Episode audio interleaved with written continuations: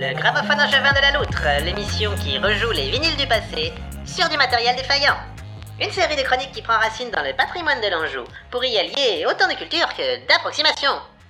Aujourd'hui, la piscine de la Baumette, une piscine aussi attendue que aqueuse.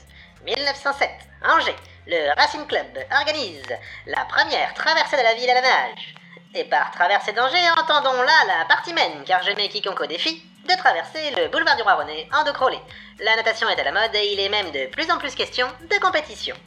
En 1913, le docteur Barrault, alors maire de la ville, prévoit un projet de piscine municipale utilisant l'eau chauffée par l'usine électrique. Malheureusement, ce projet ne sera pas de taille pour empêcher la guerre et il ne verra jamais le jour. Plus tard, sur Angers, la colère gronde, et dans les années 1930 et 1940, le peuple râle et demande une piscine. Qui plus est, Saumur a déjà la sienne, et l'angevin est jaloux. Les projets fusent, et on retient alors comme premier emplacement la place Mondin-Champ-Louineau. Or, il y a déjà un palais de marchands. En 1956, on déplace le projet vers l'abbaye Toussaint. Or, il y a déjà une abbaye. Enfin, on envoie balader le tout au parc des sports de la Baumette.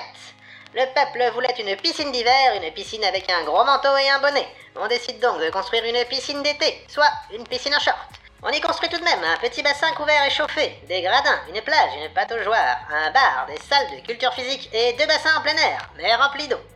18 juillet 1959, il fait chaud, très chaud, et on ouvre la piscine.